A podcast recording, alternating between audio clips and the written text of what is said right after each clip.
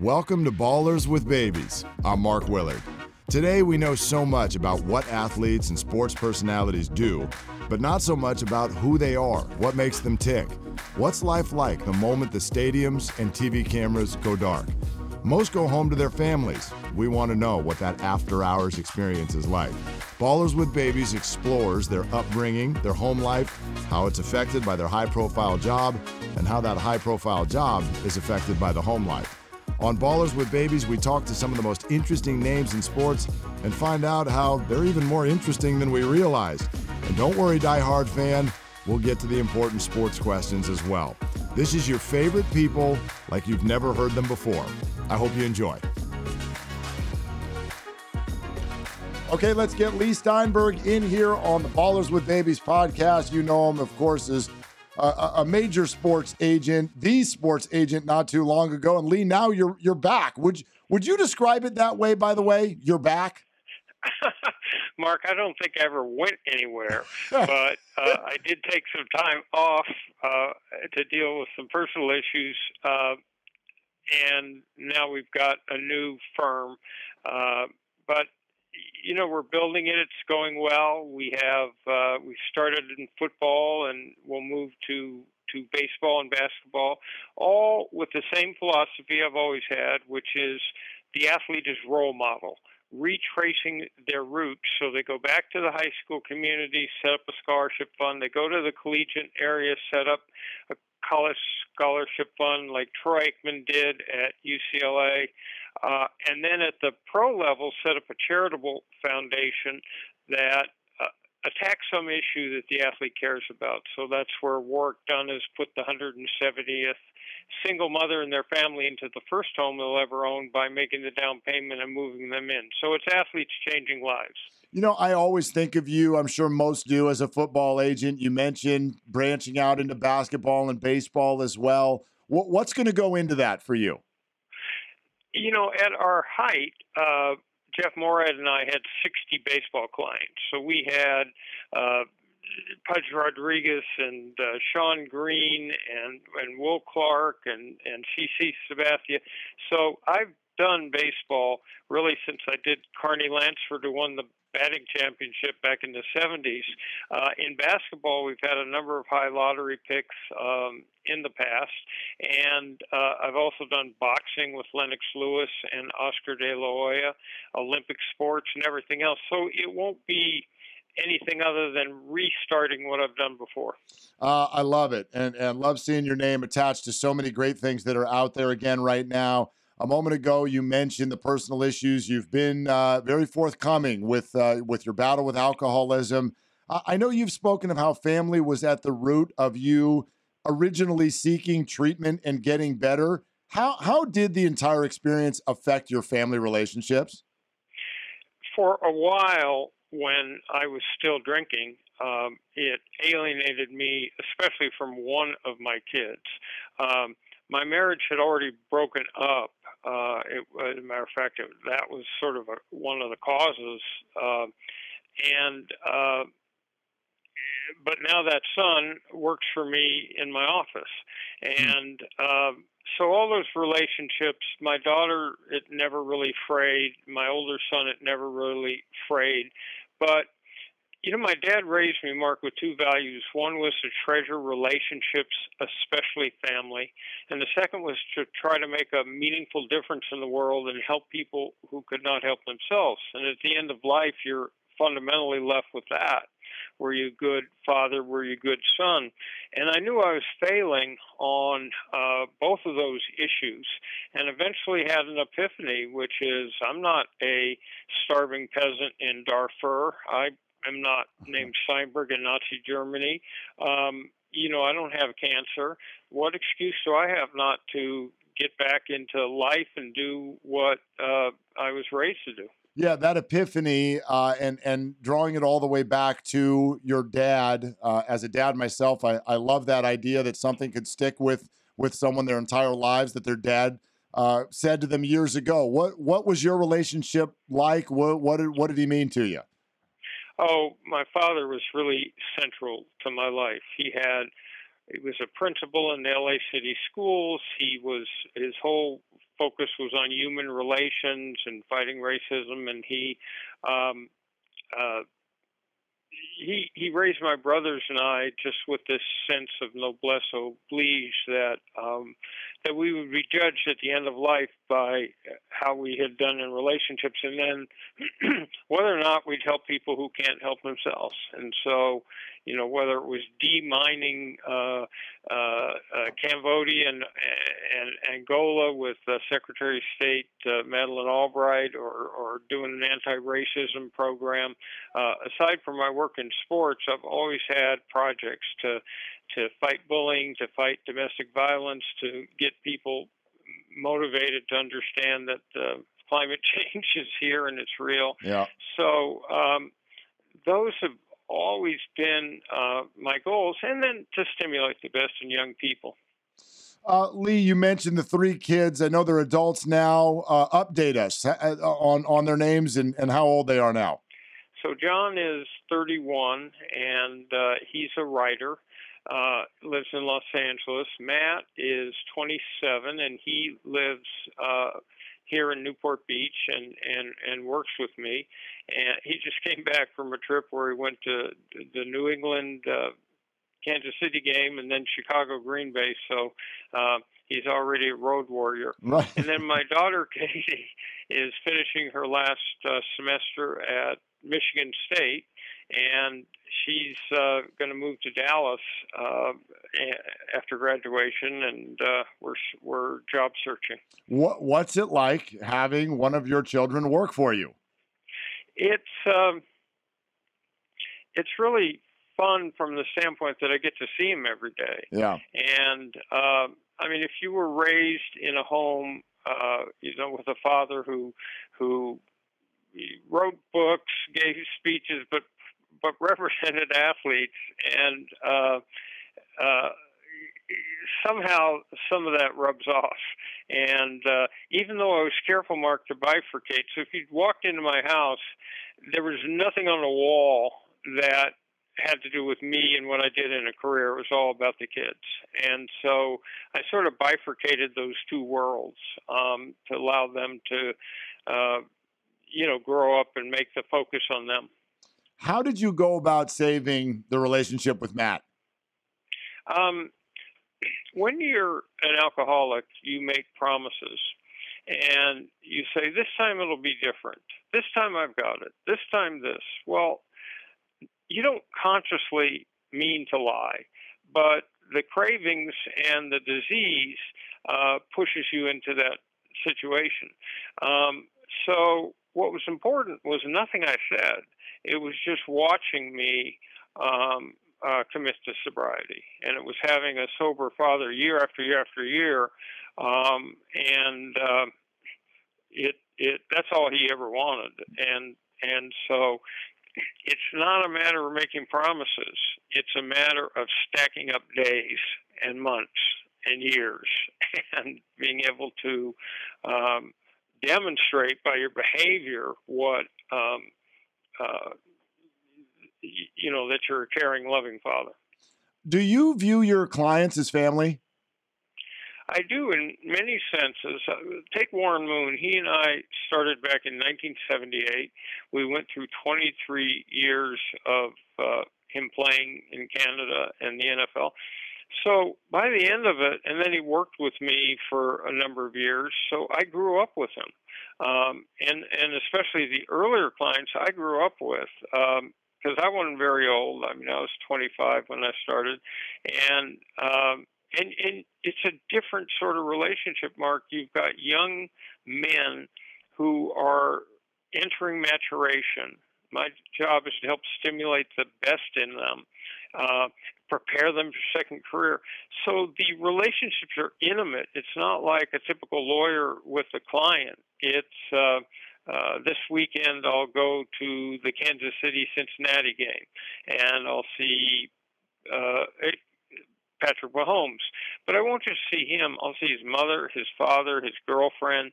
Um, we'll all go back to his house. So uh, these relationships do become uh, familial.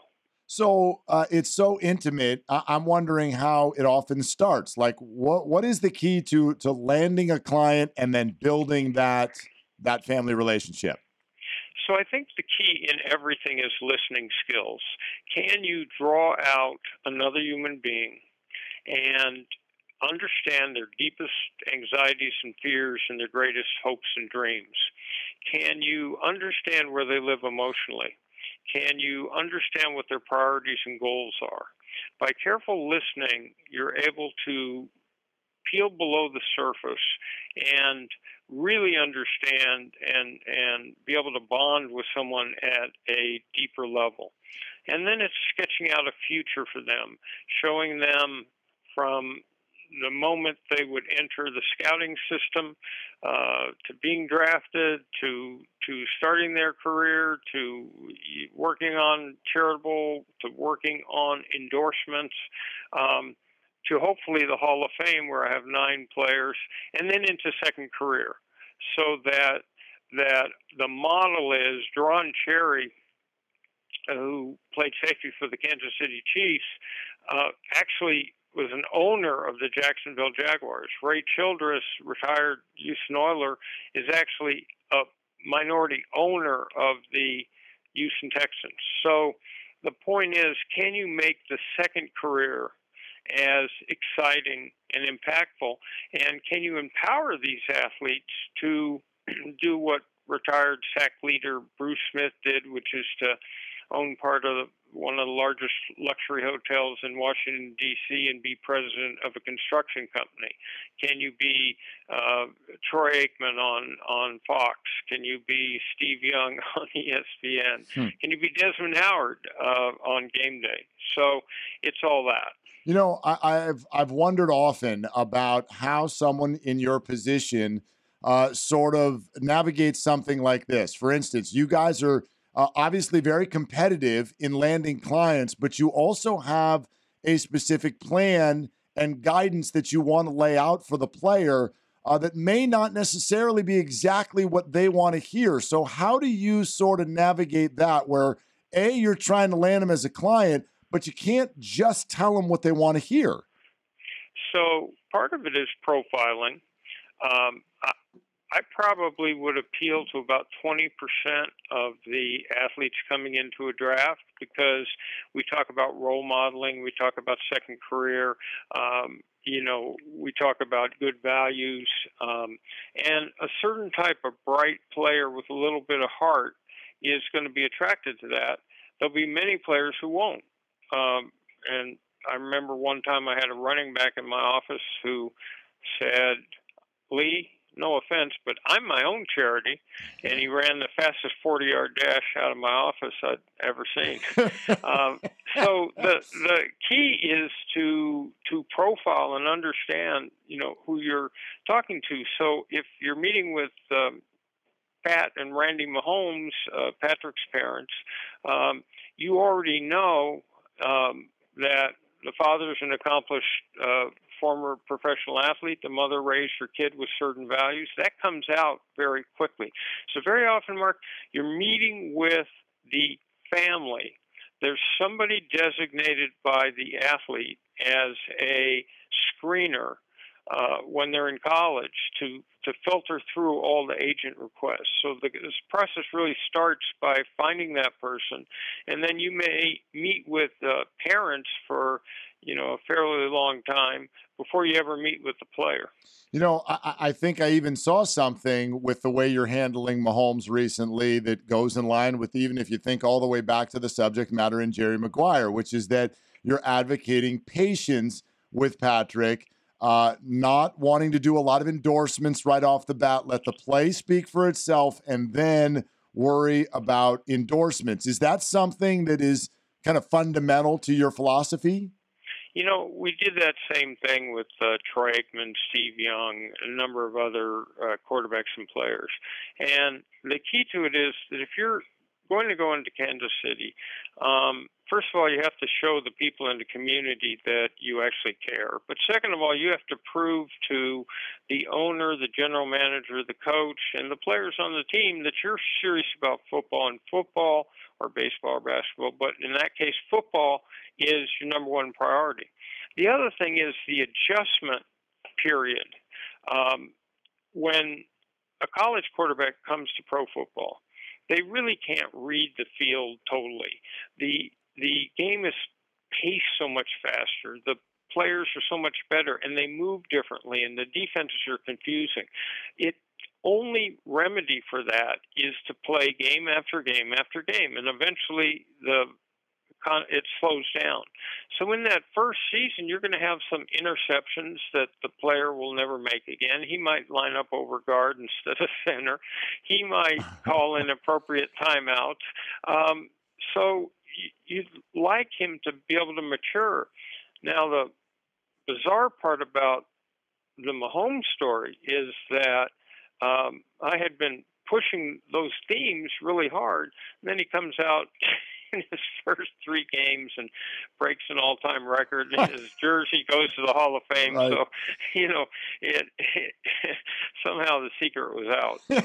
yeah, I think he might be ready, Leigh. But I, I, I get it. It's it's funny too. I wonder if you've ever. Uh, lost clients because of that thought. And I, I seem to remember years ago having a conversation with you.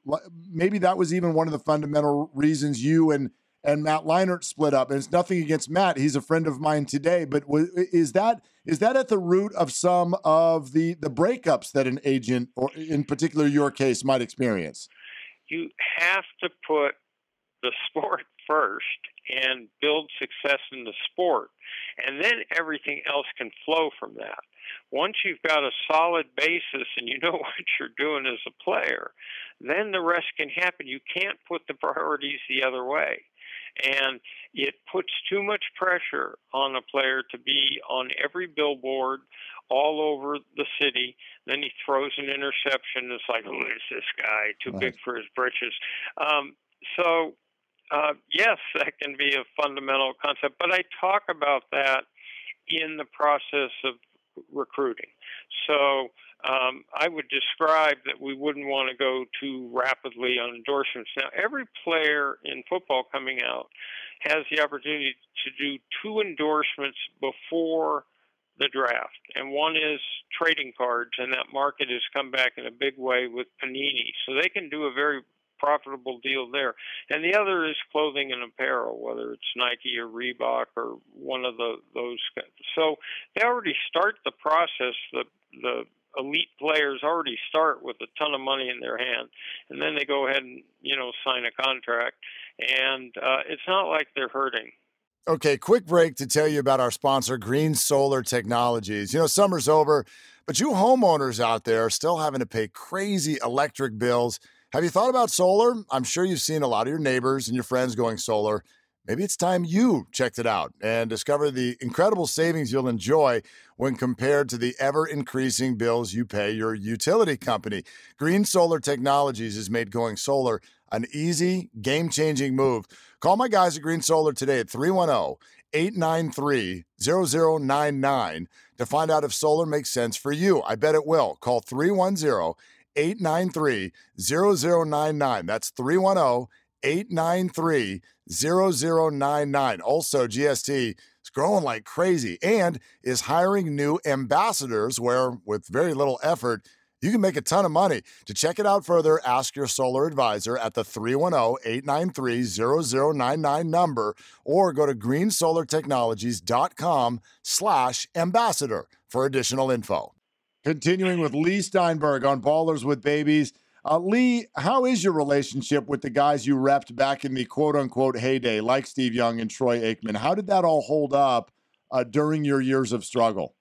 Um, it, it held up well because uh, I had been there.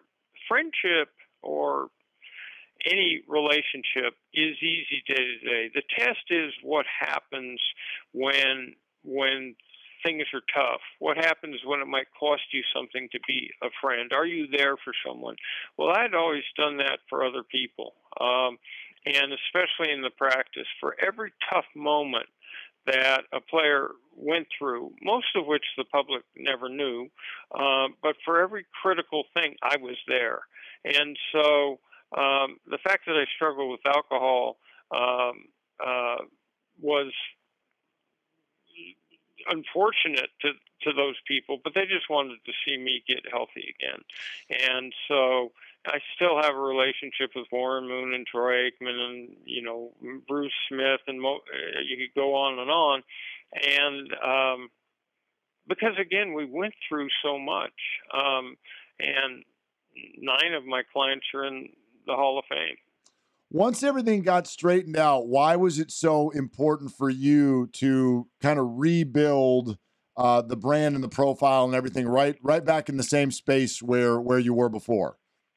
Um, it it there's a lot of detritus and destruction that comes when you struggle with substance, and so I needed to get back to work, and the quickest way to do it was to do the thing where I had so much brand, and uh, and the other part of it is it's the initial reason why I stayed with this for 44 years. I mean, next year will be my 45th draft.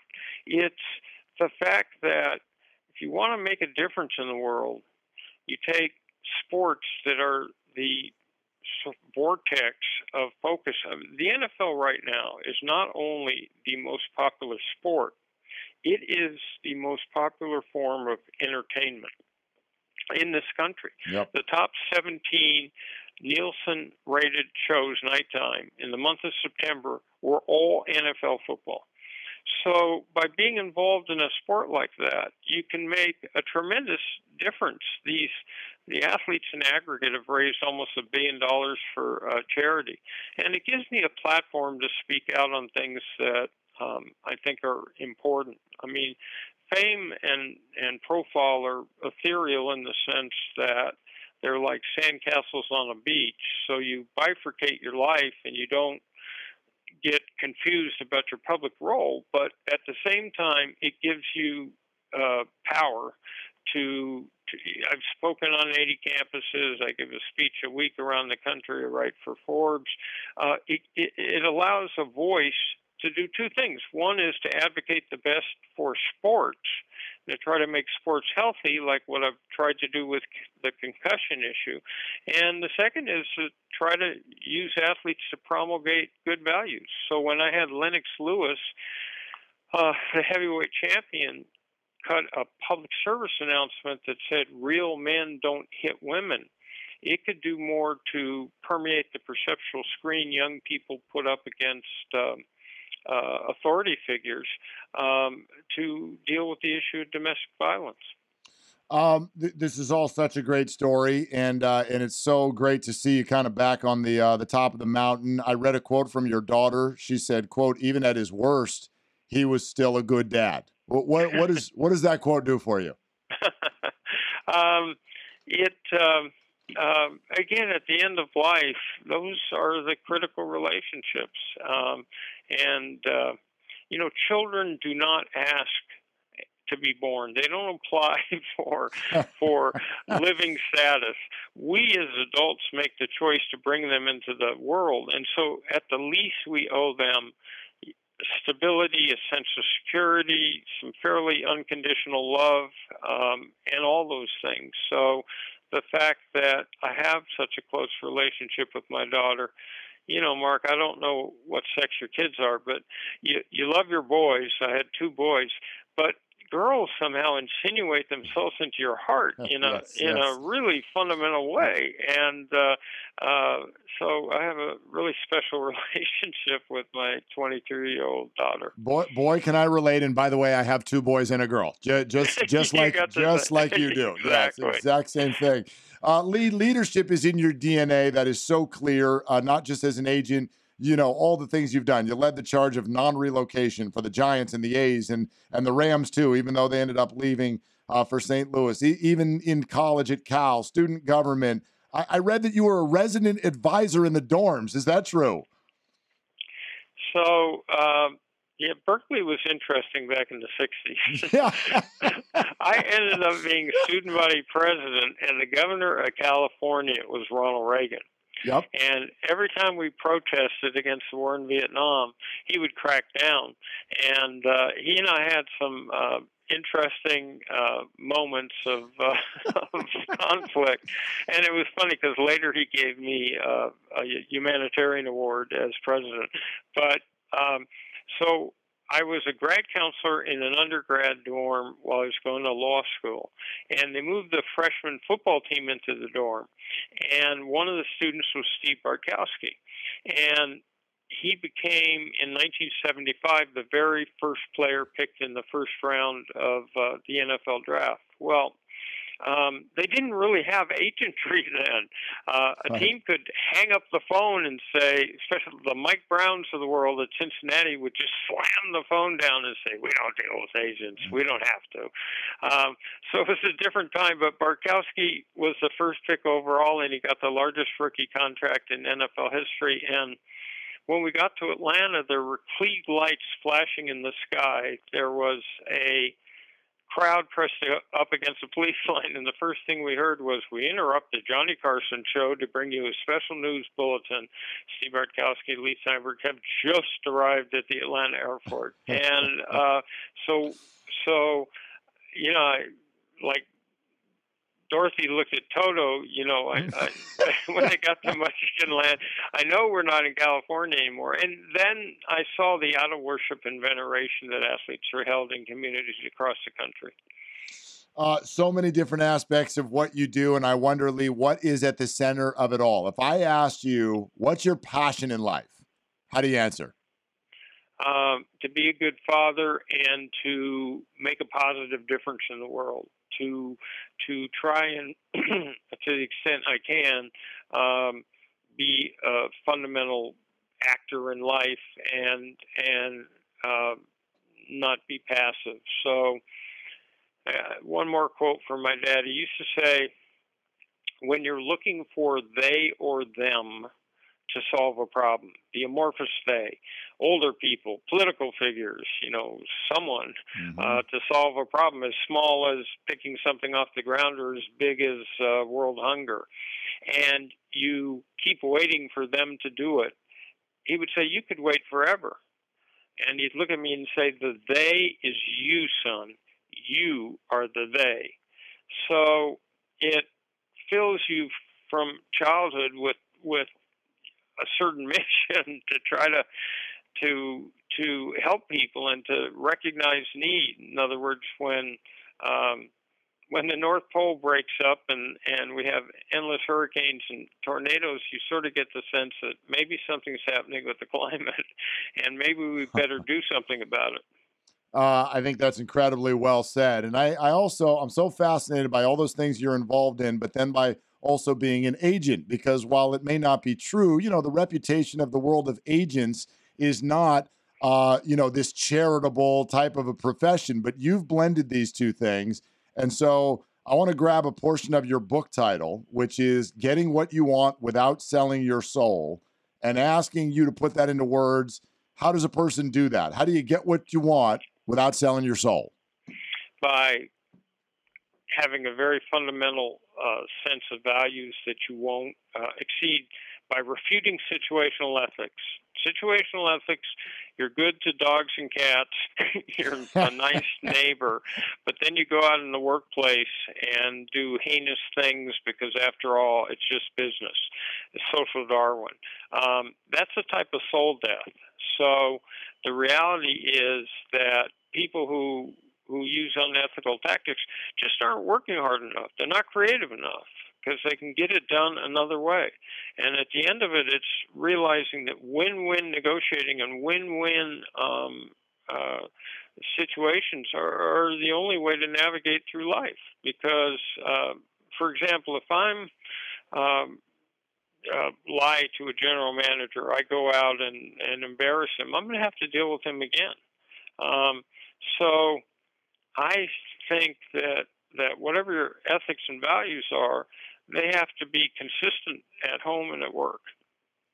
Home stretch with Leigh Steinberg on Ballers with Babies. Let's stick to sports. And, and Leigh, uh, you've detailed how many different athletes in sports uh, you've worked with, but I, I, know people do kind of view you as a QB guru. So I wonder what your perspective is with the game today.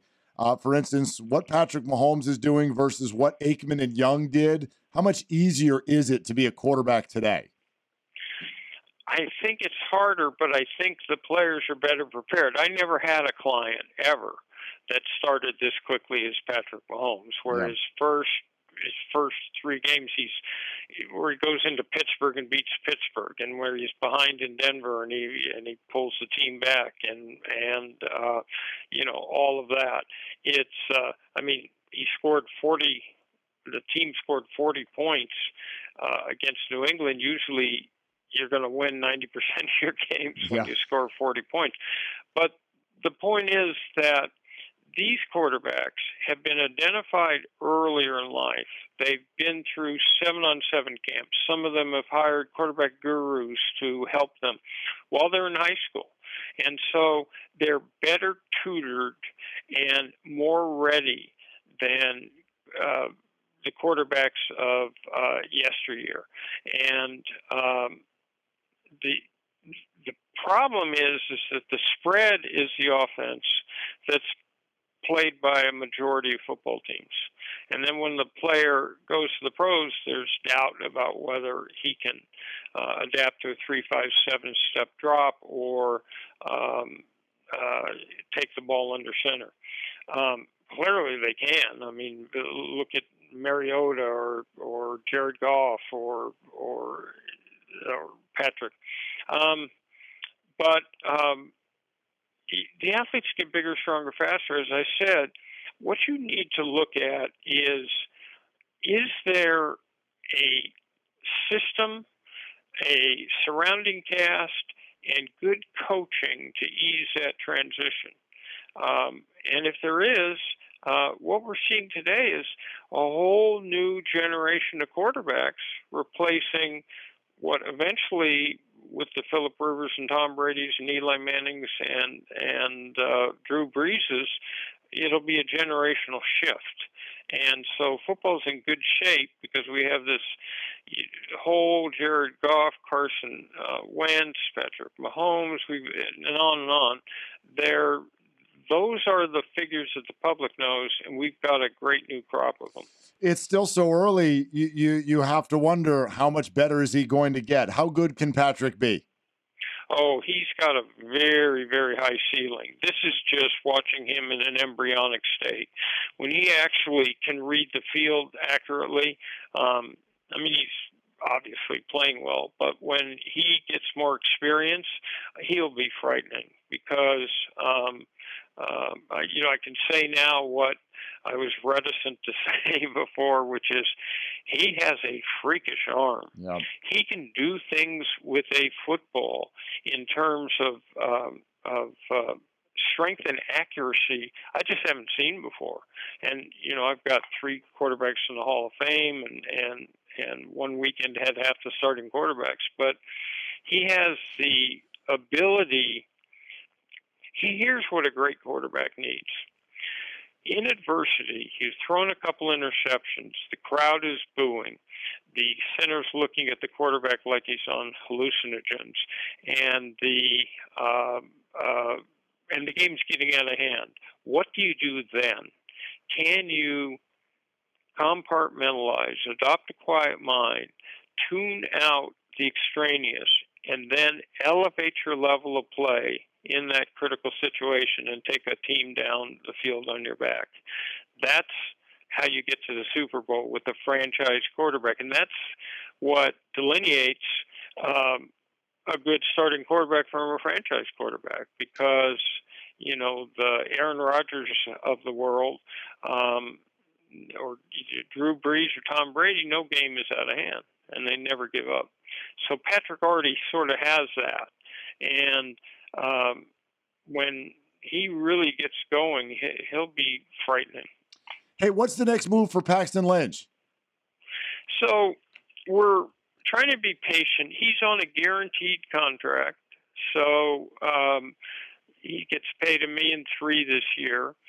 Uh, not that he wouldn't like to be uh, on a team, but it every week the deck reshuffles and um, we're trying to look for a place because we know he still can be a franchise quarterback in the right situation. Um, we're trying to look for an opportunity that gives him a chance to sort of restart his career.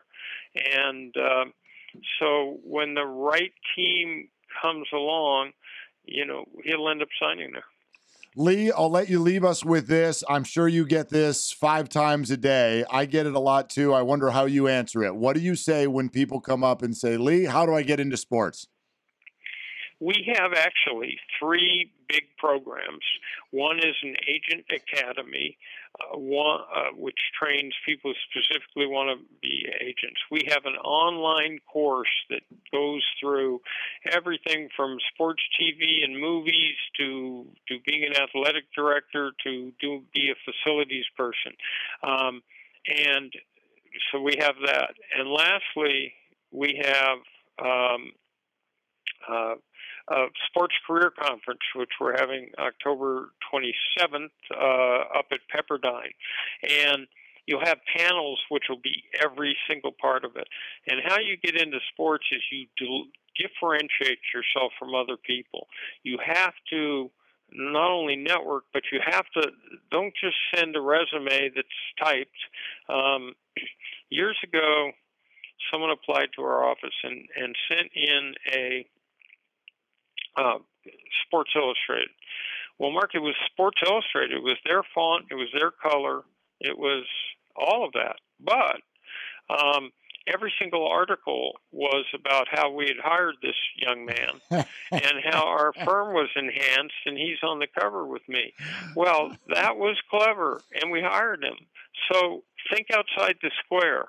Um, but you can go to our website, uh, steinbergsports.com, and look up. We we have a whole series of programs. I'm trying to mentor a new generation of ethical, principled, skilled sports professionals. Well, uh, you're definitely the guy to do it, uh, Leigh. What an, uh, a tremendous time to talk to you today. Really appreciate you doing it. Thank you so much. My pleasure, Mark. Anytime. All right, now that you finished another episode of Ballers with Babies, and I thank you for that, I want to invite you to search for and listen to the History of Stand Up podcast with host Wayne Federman. You know Wayne, he was in Curb Your Enthusiasm and Step Brothers. Look, I watch Comedy Central all the time. You ever look at the booming stand up comedy industry and ask, when did this start?